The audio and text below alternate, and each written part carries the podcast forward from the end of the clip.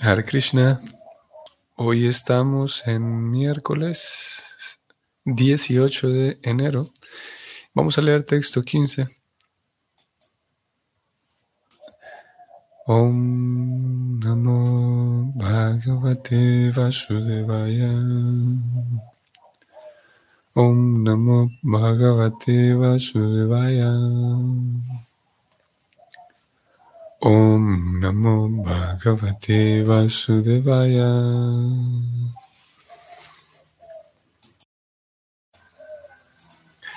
Savai Bhagavatura Panda Veyo Maharatam Balakridana Kai Kridam Krishna Kridam Ya Adadem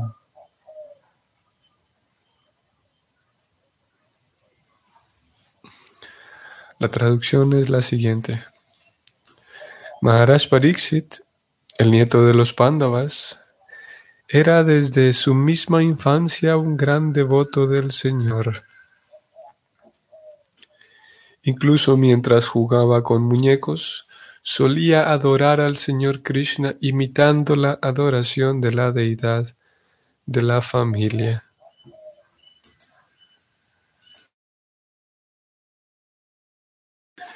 El comentario de Prabhupada es el siguiente. En la Bhagavad Gita 641 se declara que incluso una persona que ha fracasado en la debida ejecución de la práctica del yoga recibe la oportunidad de nacer en la casa de devotos brahmanas o en las casas de hombres ricos, tales como los reyes kshatriyas o los mercaderes ricos. Pero Maharaj Pariksit era más que eso, porque había sido un gran devoto del Señor desde su nacimiento anterior, en virtud de lo cual nació en una familia imperial de los Kurus y especialmente en la de los Pándavas. Así que desde el mismo comienzo de su infancia, él tuvo la oportunidad de conocer íntimamente en su propia familia el servicio devocional del Señor Sri Krishna.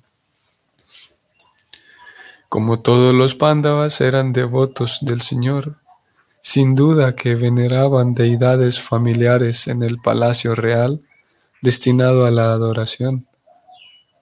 Los niños que tienen la fortuna de aparecer en ese tipo de familias por lo general imitan esa adoración de las deidades, incluso a modo de juego infantil.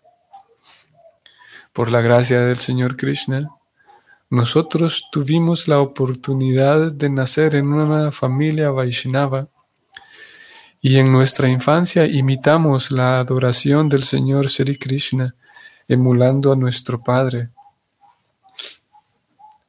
Él nos animaba en todos los aspectos para que observáramos todas las funciones, tales como las ceremonias Rata Yatra y Dola Yatra, y solía gastar dinero generosamente para darnos prasada a nosotros y nuestros amigos.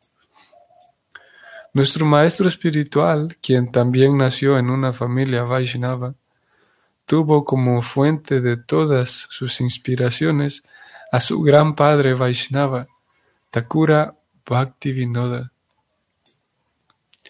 Esa es la senda que se sigue en todas las afortunadas familias Vaishnavas. La célebre Mira Bhai era una firme devota del Señor Sri Krishna como el gran levantador de la colina Govardhana. La historia de la vida de muchos de estos devotos es prácticamente la misma, porque siempre existe similitud entre los primeros años de la vida de todos los grandes devotos del Señor. Según Jiva Goswami, Maharaj Pariksit debe de haber oído hablar de los pasatiempos infantiles que tuvo el Señor Sri Krishna en Vrindavana, pues solía imitar los pasatiempos con sus jóvenes compañeros de juego. Según Sridhar Swami, Maharaj Pariksit solía imitar la adoración de la deidad de la familia que realizaban sus parientes mayores.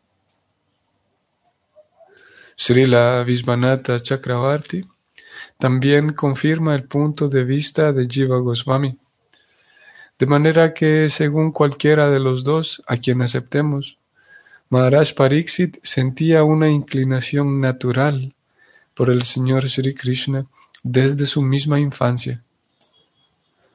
Puede que él haya imitado cualquiera de las antedichas actividades y todas ellas establecen la gran devoción que él tenía desde su misma infancia, lo cual es un signo característico de un Mahabhagavata. Esos Mahabhagavatas se denominan Nityasiddhas o almas liberadas desde su nacimiento. Pero también hay otros que puede que no estén liberados desde su nacimiento, pero en quienes, mediante las compañías, se desarrolla una tendencia hacia el servicio devocional. Y ellos reciben el nombre de sadhana siddhas.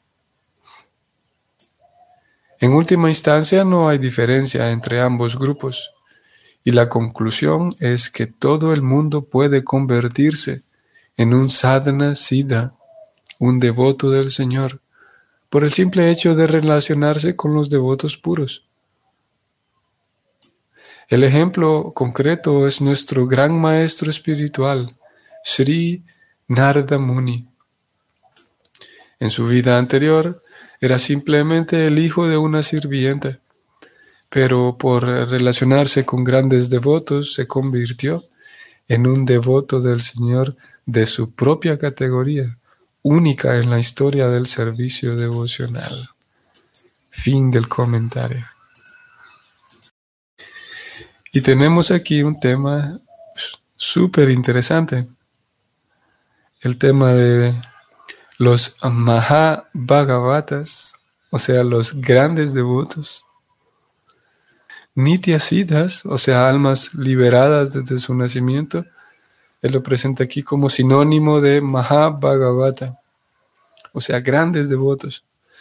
Y luego él pone a los, presenta a los sadhanasidas, personas que que no, no estaban desde su nacimiento vinculadas con el servicio devocional, pero siguiendo un sadhana, siguiendo un método, un mecanismo, entonces consiguen la liberación y se vuelven siddhas también, se vuelven perfectos.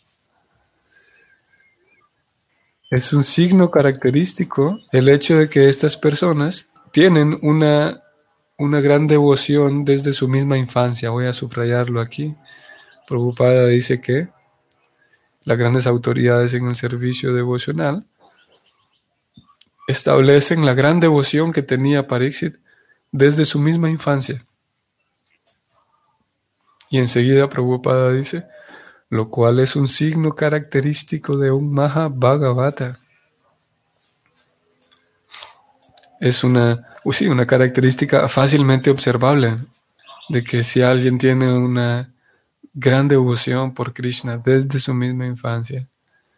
Es posible que estemos frente a un Mahabhagavata, una gran alma, gran alma porque tiene ya esa atracción por Krishna. No hay que hacer todo un trabajo, como es el caso de los demás, que tenemos que hacer todo un trabajo, arduo trabajo para eh, revivir esa atracción por Krishna. Es una gran alma que tenemos enfrente que ya tiene esa atracción.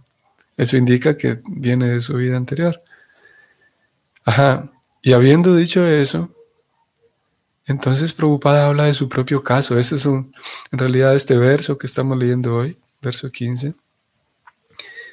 Es muy resaltante por el hecho de que Prabhupada se incluye a sí mismo. En, claro, él de manera directa y de manera explícita no dice yo soy un Mahabhagavata. Sin embargo, él habla de su propio caso, vamos a ir más arriba, Y él dice que por la gracia de Krishna, voy a subrayarlo aquí, por la gracia del Señor Krishna, nosotros tuvimos la oportunidad de nacer en una familia Vaishnava. Está hablando aquí en, plural, nosotros, pero se refiere a él.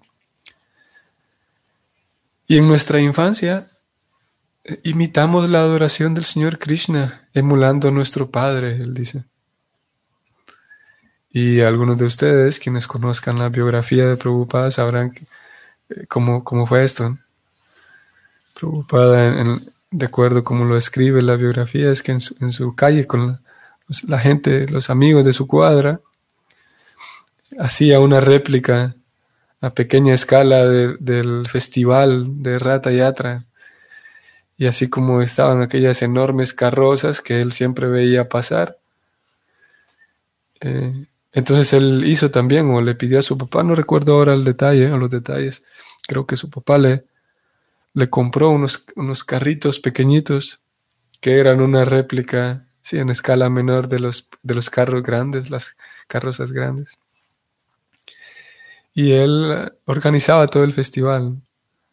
Llevaba, ponía las deidades dentro y él las llevaba a pasear y hacía todo. Y aquí también Prabhupada lo escribe, agrega ese detalle, ese dato de que su papá también le lo animaba a eso. Su papá sí, le, estimulaba a que, a que siguiera con esa actividad, con ese, con ese ímpetu. Y también él, vamos a ver, lo dijo más aquí abajo, Prabhupada. Vamos a ver. Sí, aquí dice él. Su padre solía gastar dinero generosamente para darles prazada a él y a sus amigos.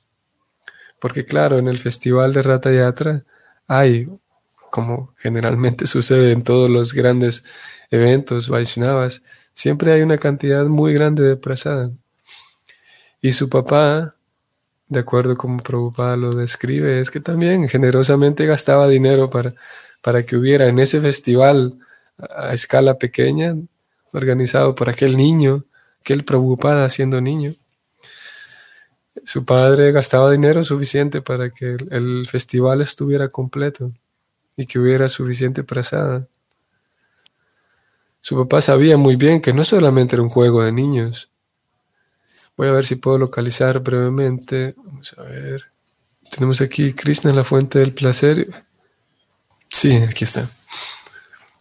Preocupada dedica este libro a su maestro, a su maestro, a su padre.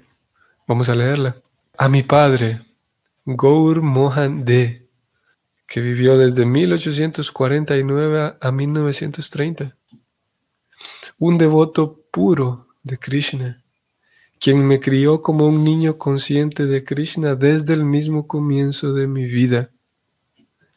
En mi niñez, él me enseñó a tocar la mridanga. Me dio el Radha Krishna Vigraha para que lo adorara, o sea, las deidades de Krishna y Radharani. Y me dio un Jagannatha Rata, o sea, un carro del señor Jagannath, para que observara apropiadamente el festival como mi juego infantil. Él fue bueno conmigo y de él absorbí las ideas que más tarde fueron solidificadas por mi Maestro espiritual, el Padre Eterno. Breves palabras. Más adelante, preocupada también, en otros momentos, él dice que todo lo que sé de Krishna lo aprendí de mi papá, él dice. Todo.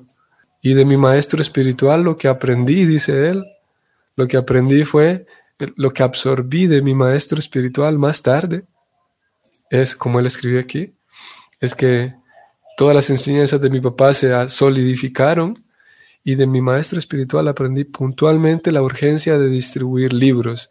Preocupada dice en algún momento más adelante. O sea que en su propia niñez tenía un ambiente apropiado y tal como Prabhupada lo escribió aquí, se refiere a su padre como un devoto puro de Krishna. Y obviamente que pudiéramos pensar que, claro, Prabhupada le da ese título a su papá de que es un devoto puro, porque claro, era su papá, tiene que... nada cuesta hablar bien de su papá, pero lo cierto es que sabemos que, que Prabhupada no es ese tipo de persona. No habla por hablar. Sabemos que Prabhupada es una charia que habla lo que es. Y si se refiere a su papá como un devoto puro, es que su papá era un devoto puro. No tienen la necesidad de adornar demasiado la dedicatoria a su papá. Si realmente escribió que era un devoto puro, es porque lo era. Y si era un devoto puro, entonces volvamos al verso de hoy. Es que su papá sabía muy bien qué era lo que estaba ocurriendo con aquel niño que jugaba con los carritos y jugaba con las deidades y, todo lo que, lo que él imitaba. Y ese niño jugando de esa manera, como, tal como Prabhupada lo describió en este verso, es que es un signo característico de los Mahabhagavatas. Aquí lo voy a subrayar. Signo característico de los Mahabhagavatas. Como dije hace rato, Prabhupada no, lo dice directamente, no es un significado destinado a hablar acerca de sí mismo, sino el tema aquí es Pariksit. Sin embargo, él se incluye allí en, al menos, incluye el hecho de que en su propia vida ocurrió eso, que su padre lo estimulaba. También pone el ejemplo de su propio maestro espiritual, Bhaktisiddhanta Sarasvati. Y y como dije, es un verso muy interesante y muy relevante porque en muy pocas ocasiones, en realmente muy pocas ocasiones, preocupada como acharya y como, como traductor de estos libros del sánscrito al inglés, como comentarista del Bhagavatam, muy pocas veces habla de sí mismo en, los libros, porque él no vino a traducir este Bhagavatam para hablar de sí mismo. Sin embargo, aquí él como Acharya que es, vio la necesidad de incluir estas palabras acerca de sí mismo. Fácilmente pudo haberlas eh, quitado, fácilmente sí, pudo solamente escribir que su maestro espiritual, por ejemplo, desde su misma infancia, era un niño consciente de Krishna. Pero él concluyó, decidió que era necesario hablar esa información acerca de sí mismo y por las actividades realizadas por él nos damos cuenta que es un Mahabhagavata, esa persona a la cual nosotros llamamos Prabhupada. Que en realidad, vamos a mencionar otro dato aquí, que en realidad su nombre no es Prabhupada.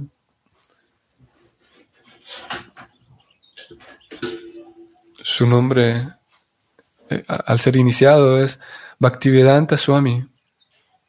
Su nombre de, sannyasi es Bhaktivedanta. Ese es su nombre, Bhaktivedanta Swami, así como podemos tener después a, a quién más, a, Sridhar Swami o Guru Prasad Swami. Entonces el nombre de Prabhupada cuando él fue iniciado es Bhaktivedanta, ese es su nombre. Swami Bhaktivedanta. Y después por, eh, por el por el cariño que los discípulos tenían por él, entonces lo pasaron a llamar preocupada. Que eh, ese dato, la verdad es que no recuerdo, me llevaría tiempo para localizarlo, voy a ver si lo puedo rastrear rápido. Justamente hay un significado de preocupada, de aquí el Bhagavatam, donde preocupada dice que a los grandes devotos se les da el nombre de, o se les otorga ese título de Prabhupada o Vishnupada, él dice también. Y ahora vamos a leer de aquí del 1115. Esto ya lo leímos hace cuánto tiempo. Mm, Prabhupada escribe lo siguiente: Los devotos puros, cuyo único interés es el de servir al Señor, son honrados con los nombres de Prabhupada y Vishnupada, que indica que dichos devotos son representantes de los pies del loto del Señor. Por consiguiente, todo aquel que se refugia en los pies del loto de un devoto puro, mediante el hecho de aceptarlo como su maestro espiritual, puede purificarse de inmediato. Así que cuando sus discípulos leyeron acerca de esto, hasta ese momento todos se referían a él como Swami, Swami Ji, es algo así como, como si dijéramos, a, veces entre los devotos se, refieren entre ellos como Prabhu Ji. Eso significaría como, como sería como decir Prabhucito. sí, Prabhucito, como, como con cierto cariño, ¿no? Prabhuji. Y Swamiji también sería como Swami, Swamicito. es como una forma de cariño. Así es como los devotos en ese tiempo se referían a Prabhupada, pero después de leer esto alguien concluyó que bueno, que sería mejor llamarlo con este nombre, ya sea Prabhupada o Vishnupada, porque vean lo que, lo que significa. Vean que ese es un título para los grandes devotos. Entonces fueron con Prabhupada y, y para corroborar esto, de que si Vishnupada o Prabhupada eh, era un título para los grandes devotos, Prabhupada dijo que sí. Y de ahí en adelante los devotos pasaron a llamarlo Prabhupada. Así que, volviendo a la niñez de, esos grandes devotos, voy a volver al verso de hoy. Es un signo característico de esos Mahabhagavatas, de esas grandes almas que dedican su vida, en este caso, al bienestar de los demás. Y en el caso de Pariksit lo era, en el caso de los Pándavas y en el caso de Prabhupada. Y es curioso también, hablando de la niñez y siguiendo sobre ese tema, el mismo Prabhupada, dijimos, su papá era un devoto puro.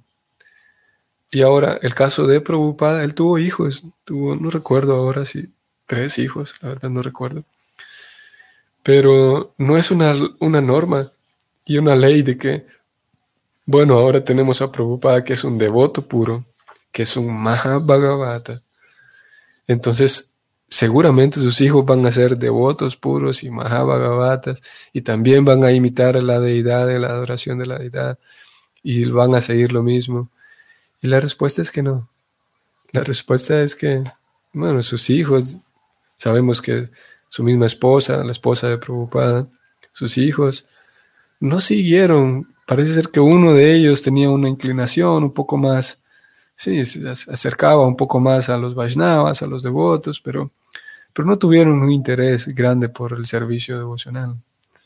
Porque aquí no es un asunto de genética o no es un asunto de biología, de que por ley los hijos de un devoto puro tienen que ser devotos puros. Y así es que los hijos de Prabhupada, ni, ni sus hijos ni su esposa, se supo más de ellos bueno, es una forma de decirlo porque seguramente ellos están en algún lugar. ¿eh? No es que se desaparecieron del, mundo. Pero digo que no se supo más de ellos en el sentido de que en, el ambiente devocional, en la sociedad de devotos, no, se tenía así mucha no se tiene mucha información de que ellos estén vinculados con, con, con ISKCON o con, con, algún grupo devocional, así de manera, sí, como, como devotos. ¿no? Mismo en algún momento también, eh, Bhaktisiddhanta Saraswati, el maestro espiritual de Prabhupada, Bhaktisiddhanta Saraswati, que él en su vida nunca se casó también, él sí, definitivamente llevó una vida desde su niñez hasta, hasta su, muerte. Él nunca se casó, nunca fue un renunciante de por vida. En algún momento él dijo que si yo estuviera seguro, él dijo, si yo estuviera seguro, si tuviera yo la garantía de que si tengo 10 hijos, los 10 hijos van a ser Vaishnavas, yo tendría hijos por decenas. Estoy parafraseando. Pero es que no hay garantía, él dijo, de que, de que tus hijos van a ser devotos también, por muy buen devoto y muy dedicado, muy sincero, muy inteligente, muy devocional que uno sea, no hay garantía de que los hijos sigan el mismo camino. Y él dijo eso, si hubiera una garantía, yo me dedicaría solamente a tener hijos para llenar todo este poblado, toda esta ciudad, llenarla de Vaishnavas, pero no, hay garantía. Y es un gran desafío, es un gran desafío para... Eso lo observaba yo, por ejemplo, desde... Y sigo observándolo. Desde mi niñez. Ahora voy a hablar de mi niñez, pero no en los mismos términos del verso de hoy. mi niñez en el sentido de que... Oh, sí, antes de, vivir la vida devocional dentro del, dentro del bhakti. Sí, me recuerdo eso, ¿no? dentro de la iglesia yo participaba con mis padres y observaba eso, de que es un gran desafío para, para los eh, devotos o para los miembros de la iglesia cristiana en aquel tiempo, que sus hijos también sean devotos. Todavía lo observo. Un gran desafío de cómo transmitir la vida devocional, la vida religiosa, sin que sea forzado, sin que sea una obligación. Es, un, es muy difícil y, veo que muy pocos padres lo, logran, digamos. Porque en fin de cuentas no es solamente el factor padre, no es que, no es que si los padres se esfuerzan lo consiguen o no, como dice Bhaktisiddhanta Saraswati, no hay ninguna garantía.